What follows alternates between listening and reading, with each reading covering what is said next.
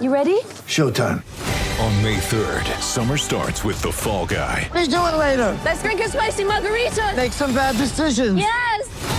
Audiences are falling in love with the most entertaining film of the year. Fall guy. Fall guy. Fall guy. That's what the poster said. See Ryan Gosling and Emily Blunt in the movie critics say exists to make you happy. Trying to make it out? Nope. Because I don't either. It's not what I'm into right now. What are you into? Talking. Yeah. The Fall Guy. Only in theaters May 3rd. Rated PG-13. E-S-N-Y. Welcome,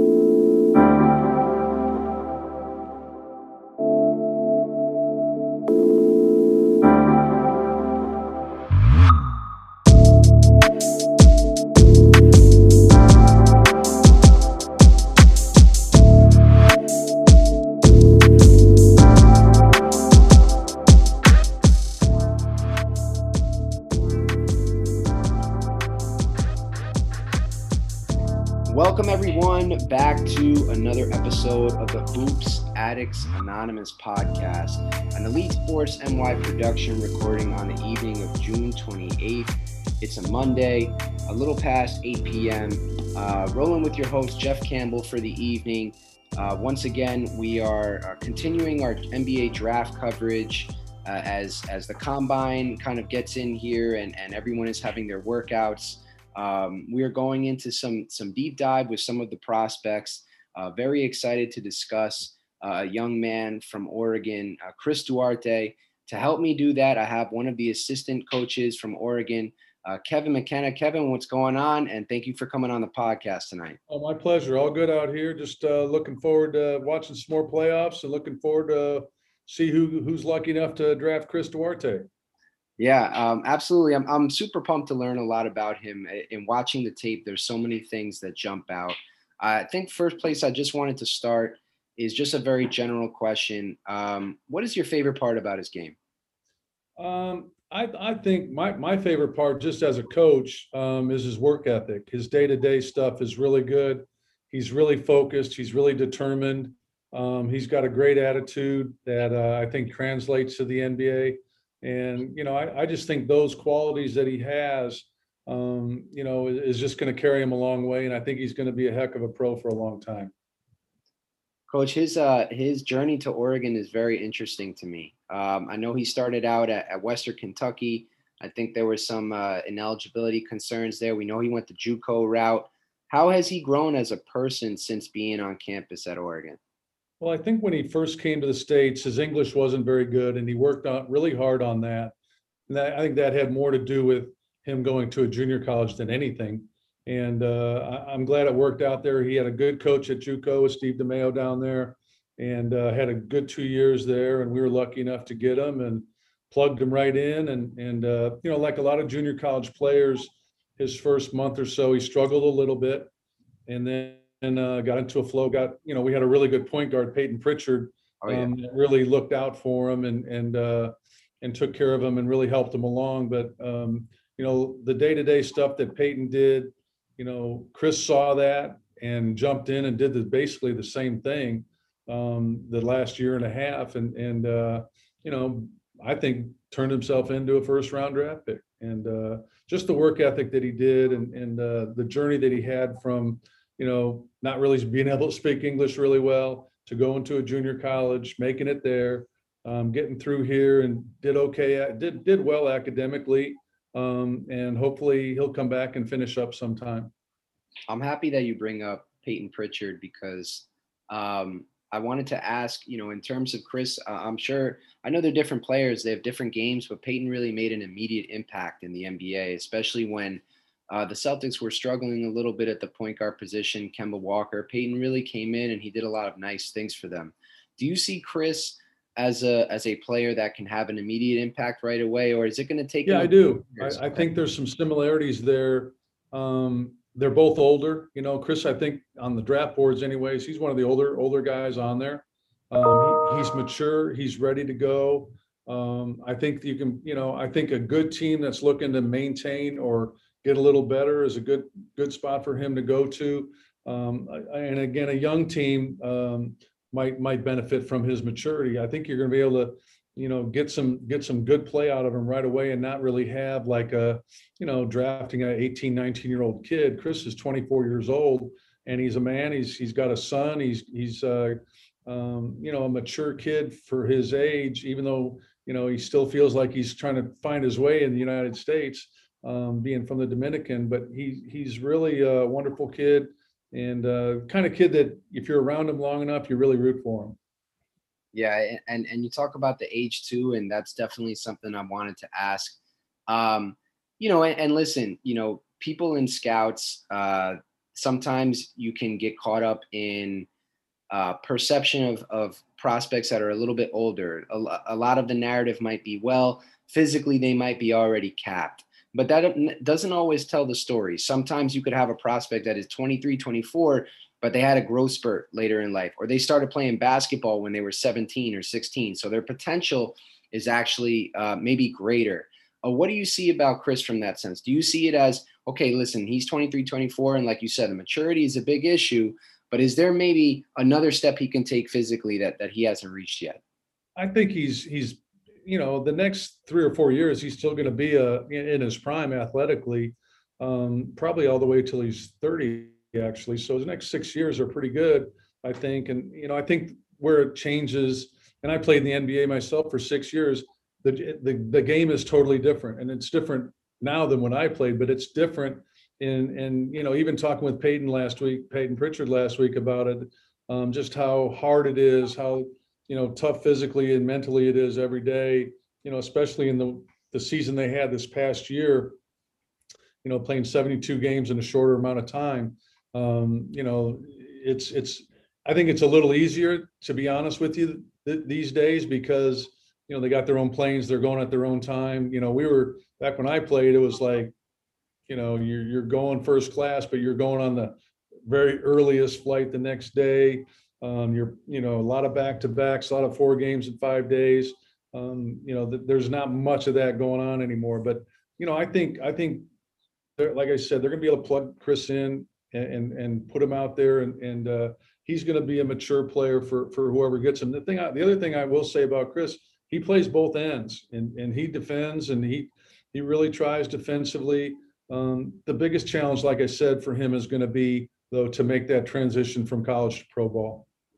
And um, you know that's an, another thing I really wanted to touch on is is the defense. And you know just watching the tape on him, so his size is decent for a guard, right? You know I know a lot of scouts are going to really want to see these crazy wingspans um, for guys that maybe project better at the NBA level. But what, when you watch him on tape, his instincts are really good. He jumps passes very well. He reads, um, you know, the eyes of the opposing point guard very well in order to create turnovers. And I guess the what the question I want to ask you is where does that come from? Is that just his IQ?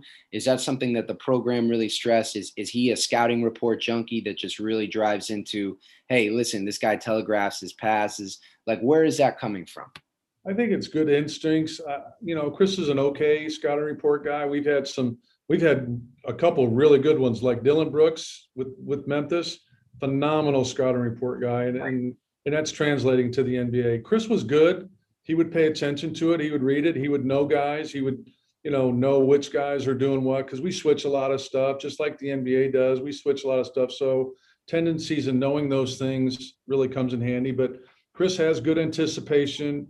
Um, he's got a good burst from this from a standstill to to get in those passing lanes got a bunch of steals. Um, you know, and he's and he's he's aggressive and and he's he is six six, legit six six. Um, he's probably got a six eight, six nine wingspan, um, and he's fit. I mean, he he works hard in the weight room and and uh, you know he's like I said, a ready-made pro that's 24 years old and hungry. I mean, that's the you know he reminds me, and I'm a big baseball fan. He reminds me of the Dominican players that come up here and that are just really focused on making it. You know, making it, making a a, a professional career so he can help his family back home and and uh, you know all the hard work that a lot of people did with him and for him back there. He wants to he wants to pay him back.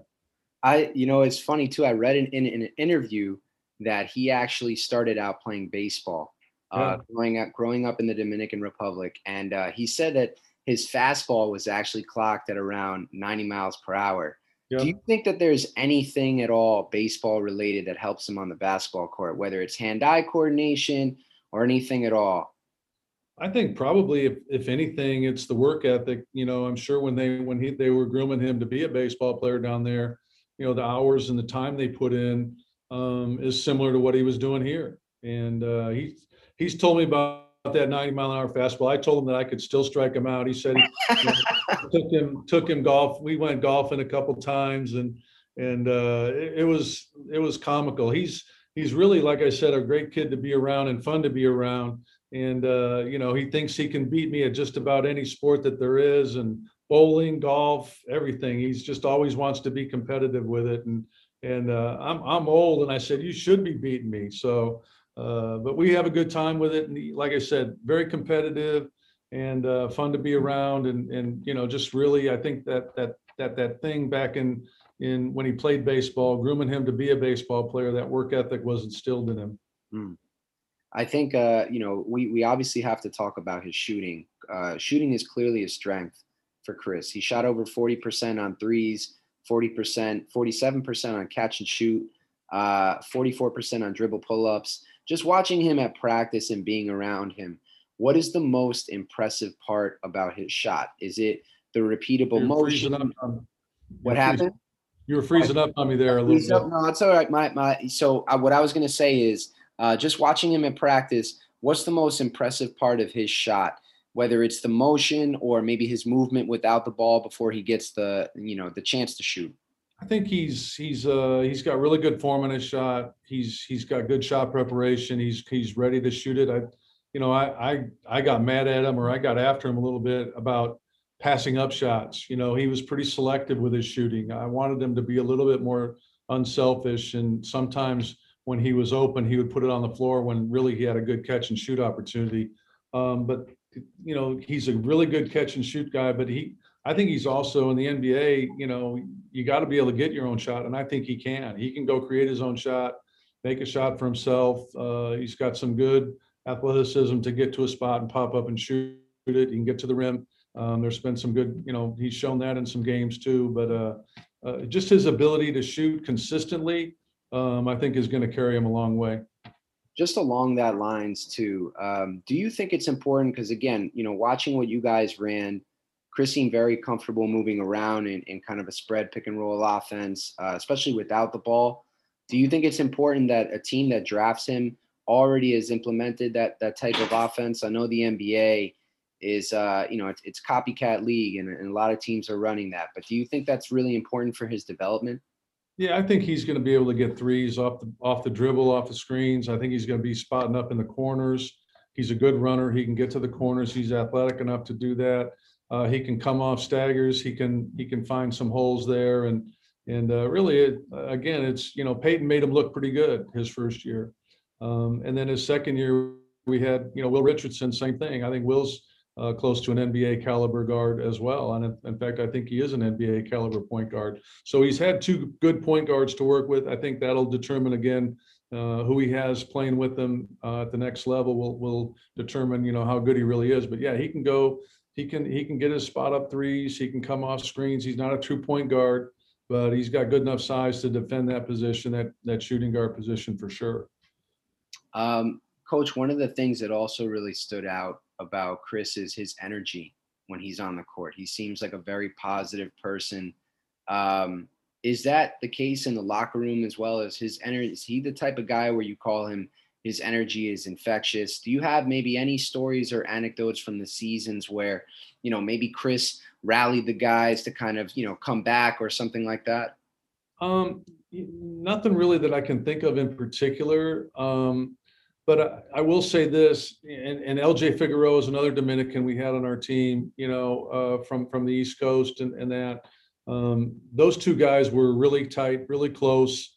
Um, and you could tell they had a passion not only about basketball but just about life and their and their general day to day and i think that that was something that the guys fed off of and really liked and and uh, you know everybody's always you know everybody's always messing with chris you know chris chris i think you know sometimes he would complain about stuff but I think it was just to see if he could get under somebody's skin half the time. You know, it wasn't like he was mad about something or, you know, one of those guys that just complains about it. He was just like trying to really mess with people. Right. And uh, so that was kind of a funny thing that I think that that everybody, you know, Chris, you only you only want to eat at one restaurant in town. You know, you're only going to Chula's down the street, and that's it. You don't you won't eat anywhere else. You know, um, just stuff like that. You know, that again, just all in good fun type stuff a good teammate. Guys really liked him. They rallied around him. They listened to him. But in the locker room, when we were getting beat or something, he would let people know, "Hey, we got to do this. We got to do that." Um, he was really, like I said, his passion for life in the game is is really, uh, you know, at a high level. Um, just a couple more, coach, and, and then we'll get you out of here. Um, Sure. What was the biggest thing that Chris needed to work on in his game once he got to campus? How do you think he Um, addressed that? And what know, I think just, just, just basically, uh, the, the biggest thing, again, you were breaking up, sorry, but the, the biggest thing that he, um, that I think he need, needed to work on was, again, getting stronger, uh, getting more, uh, of a, uh, feeling of, of doing the extra work. Um, we're, you know, the NCAA only allows us so much time with them. So in the off season and in other times during the season, it's important that those guys put in some extra time on their own. You know, Chris got to be a good recovery guy, so we really emphasize that after practice. You know, doing doing the stretching, doing the cold tub, doing the yoga, doing the foam roll, Normatec, all those things we implement. Um, Chris got really good at that, and I think that helped him recover for the next day's work. Um, you know, basically, I think his biggest thing that he did in these two years was he learned how to be a pro and, and act like a pro. And I think again, that's that's what the formula was with Payton Pritchard. That's what it was with Dillon Brooks, and you know, seven of the other guys we've had that we have in the league right now. And Chris is going to be number eight. when and what uh, if strength was the thing he really needed to improve when he got on campus? What do you think now is is the biggest thing? Where's the the next step he can take? Um, just learning the league, learning the players, learning again uh, the tendencies of of uh, what what guys can really do out there. You know, you see them on TV, but until you, they're in front of you, going by you, and jumping up over you, and that uh, it's a big jump. You know, there's no slouches at the, at that level. Um, it, it's just going to be learning the league and and uh, getting around people that are going to embrace embrace him and and uh, teach him and show him and coach him. And like I said, he's very coachable. He's very likable. He's going to be a good teammate. And, uh, you know, I think he's going to be, uh, like I said, a fine pro. But um, getting around the right people is going to really make him, you know, feel welcome and, and feel ready to go. And what would be the last piece of advice that you would get Chris give Chris uh, getting ready for for draft night?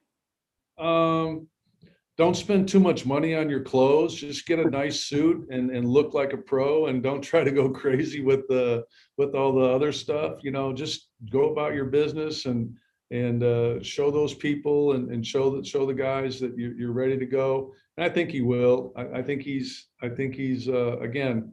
I'm gonna. I really miss him. In fact, one of the funniest things that he did. We're walking out of the gym late in the season. He put his arm around me. He goes, "Coach, you're gonna cry when I leave, aren't you?" And I said, I said, you're probably right, Chris. I'm going to cry when you're not around here. So I called him up about a month ago after he'd been gone for a while. I said, Hey, Chris, how you doing? What's going on? He said, Oh, nothing, coach. How you doing? I said, I'm in my office. I'm crying right now. so we get a laugh. He calls, he, we FaceTime like a couple times a week and he calls the other coaches. He's just one of those guys that you really pull for. And, and again, um, somebody, I, I just hope that some of the guys that I know draft him because I, I can't wait to see their reaction to being around him because he is a really good person and a really good player. And, and again, uh, uh, would be a positive player for a lot of franchises out there. That's one of the things that I love about doing um, these podcasts and the interviews with any of the assistant coaches. Is just you get to see what what type of a family you guys are. Yeah. And, and the amount of contact that you have with these kids who come in as as young guys, grow up to be men, and then they they go to the league, but the relationship still still stands. Um, No, it's good. It, it's good. It's really cool to see, you know, our former players, you know, that we, we, we, got one of those thr- TBT teams going this summer and all our guys are coming back, even the guys that aren't playing on their team. The, our NBA guys are coming back to see them, to play with them, to get some pickup games going and just be around uh, our campus, which you know, they, they, they, just really have a good connection out here. And it, it is a real positive thing and a pretty cool thing for our players. Um, well, listen, coach, uh, thank you so much for your time tonight. I know you're an incredibly busy man. Uh, best of luck to Chris Duarte, uh, to the Oregon Ducks program. And just thank you so much uh, for, for spending a few minutes with me tonight. Sure, no problem. Good luck. Thank you. Thank you. Have a good one. You too.